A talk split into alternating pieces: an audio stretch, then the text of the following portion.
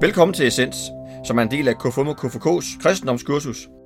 Denne podcast fokuserer på den såkaldte kirkeårsteologi, som er hele udgangspunktet for alle essensmaterialer. I studiet er vi Henrik Hvidbæk og Brian Jørgensen. Lad os høre denne søndags fortælling. Første søndag efter Hellig Tre Kongers dag, den 12-årige Jesus i templet. Hvert år tog Jesu forældre til Jerusalem til påskefesten. Også da han var blevet 12 år, drog de derop, som det var skik ved festen. Da påskedagene var omme, og de skulle hjem, blev drengen Jesus i Jerusalem, uden at hans forældre vidste det. I den tro, at han var i rejsefølget, kom de en dagsrejse frem og ledte efter ham blandt familie og bekendte. Da de ikke fandt ham, vendte de tilbage til Jerusalem for at lede efter ham der. Og efter tre dage fandt de ham i templet, hvor han sad midt blandt lærerne, lyttede til dem og stillede dem spørgsmål.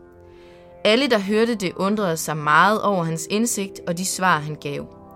Da forældrene fik øje på ham, blev de slået af forundring, og hans mor sagde til ham, Barn, hvorfor gjorde du sådan mod os? Din far og jeg har let efter dig og været ængstelige. Men han sagde til dem, Hvorfor ledte I efter mig? Vidste I ikke, at jeg bør være hos min fader? Men de forstod ikke, hvad han sagde til dem. Så fulgte han med dem tilbage til Nazareth, og han var lydig mod dem. Hans mor gemte alle ordene i sit hjerte, og Jesus gik frem i visdom og vækst og yndest hos Gud og mennesker.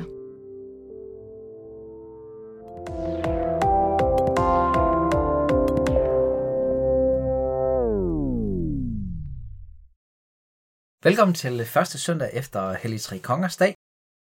Vi er i gang med øh, åbenbaringstiden. Den tog vi hold på sidste søndag. Og øh, nu øh, fortsætter vi så lidt. Og øh, det er nummer to af syv søndage her i åbenbaringstiden. Og åbenbaringstiden, den bruger vi på at finde ud af, hvem øh, Gud er, efter at øh, Jesus er sat på jorden. Øh, vi skal lære Gud at kende på en ny måde her i åbenbaringstiden. Og øh, ja, i dag hører vi om den 12-årige Jesus i templet. Ja. Og det er øh, noget helt ekstraordinært jo, fordi at øh, vi hører faktisk ikke noget om Jesus som barn. Nej. Men lige her, som 12-årig, der får vi lige et lille indblik i, øh, hvad han går og foretager sig. Ja, og egentlig for mig så er det et ret skarpt indlæg i, hvad der sker, fordi han allerede, allerede her finder man ud af, at han er sådan rimelig, rimelig ekstraordinær. Det er en vild historie, at øh, forældrene faktisk går så lang tid og ikke kan finde ham. Altså, det er sådan noget, Ja, der går en hel øh, dia på vej. det kan man lave en, en tv-udsendelse om i dagens Danmark jo. Øhm, Tre dage, det er lang tid. ja, det må man sige. Ja, det er, ja. det, er det virkelig. Det er. Hvor de går afsted, og pludselig finder de ud af, at øh, Jesus han gik ikke lige om bagved sammen med alle de andre børn og legede, eller øh, noget som helst, men øh, han var han var glemt. og så har han bare befundet sig tilbage i templet. Øhm, Morten, Ja. Morten, hvad er det egentlig? Hvad er det egentlig? Fordi selve historien kan vi godt sådan øh, føle noget omkring, men, mm. men hvad er det der, hvad hvad er det, der skal fremhæves i den her tekst? Jamen altså, historien her har sådan lidt det der, øh, altså den, som, som enkelt søndags pointe øh, i den store fortælling, så handler det lidt ligesom et litterært motiv, man finder andre steder, om en særlig udvælgelse. Ja.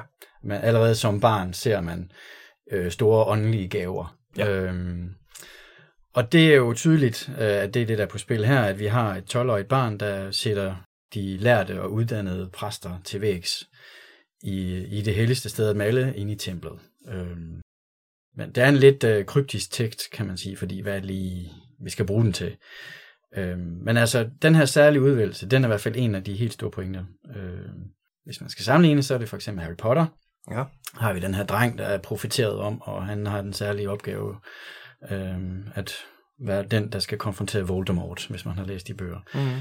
Star Wars har vi også Anakin Skywalker, der bliver til Darth Vader, øh, og ender med at slå kejseren ihjel, og endelig kan man også sige Kong Aragorn i Ringes Herre, for eksempel. Mm. Altså, man har de her og- motiver Mm. andre steder i litteraturen. Ja, så det er ligesom en, en historie, der underbygger, at her har vi noget specielt. Ja. ja.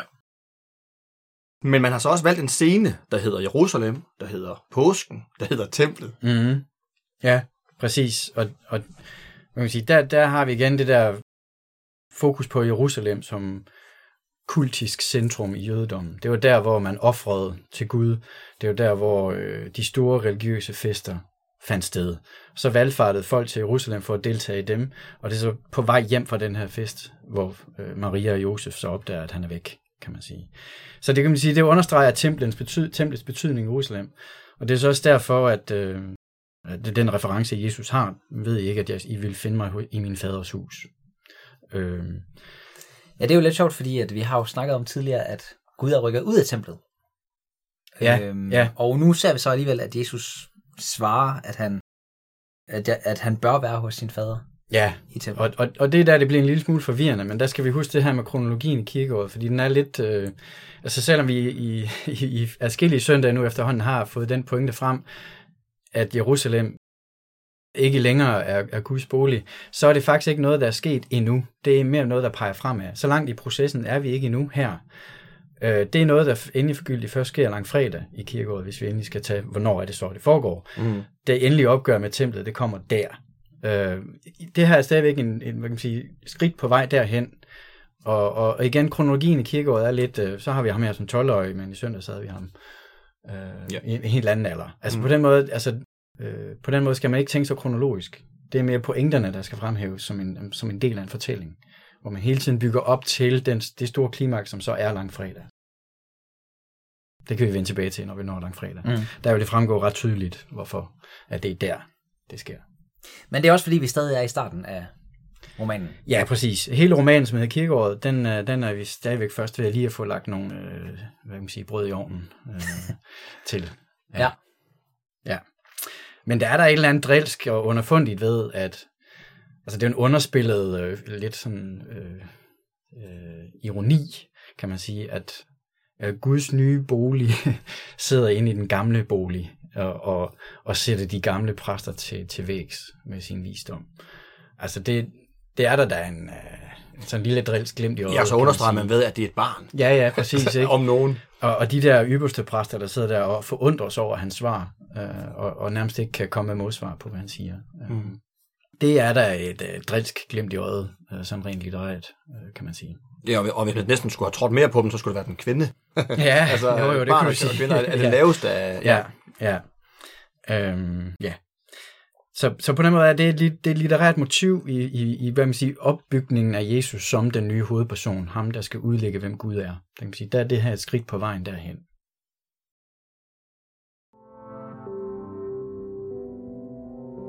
Dagens, den tænker jeg lige over. Dagens, den tænker jeg lige over.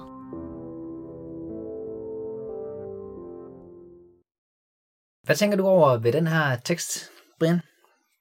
Jamen, jeg er jo vild med, at det sådan er, at det, der, det der lille barn sådan er, er bare så afgørende. Øh, både i de referencer, som øh, Morten kommer med i de der de store fortællinger, vi også har sådan i anden litteratur. Men der er også noget, noget, noget stort i, at vi, at vi tør at, at, at høre på, hvad, hvad barnet mener og føler og tænker. Og, øh, Ja. Man har jo sådan øh, nogle, nogle tanker inden for samfundet, at man, man vil have sådan nogle, nogle børne, børnefolketing, eller man vil have sådan nogle, øh, altså man, man, man gerne vil, man vil prøve at sætte børn mere, øh, mere i spil. Øh, og jeg synes egentlig, det er en, det er en spændende tanke. Mm. Mhm. Og jeg tror også, selvom vi, jeg synes, at vi kommer langt med det i, i KFMO KFK, så kunne vi blive bedre til det. Ja. Og, og, og få børn til at sætte dagsordenen.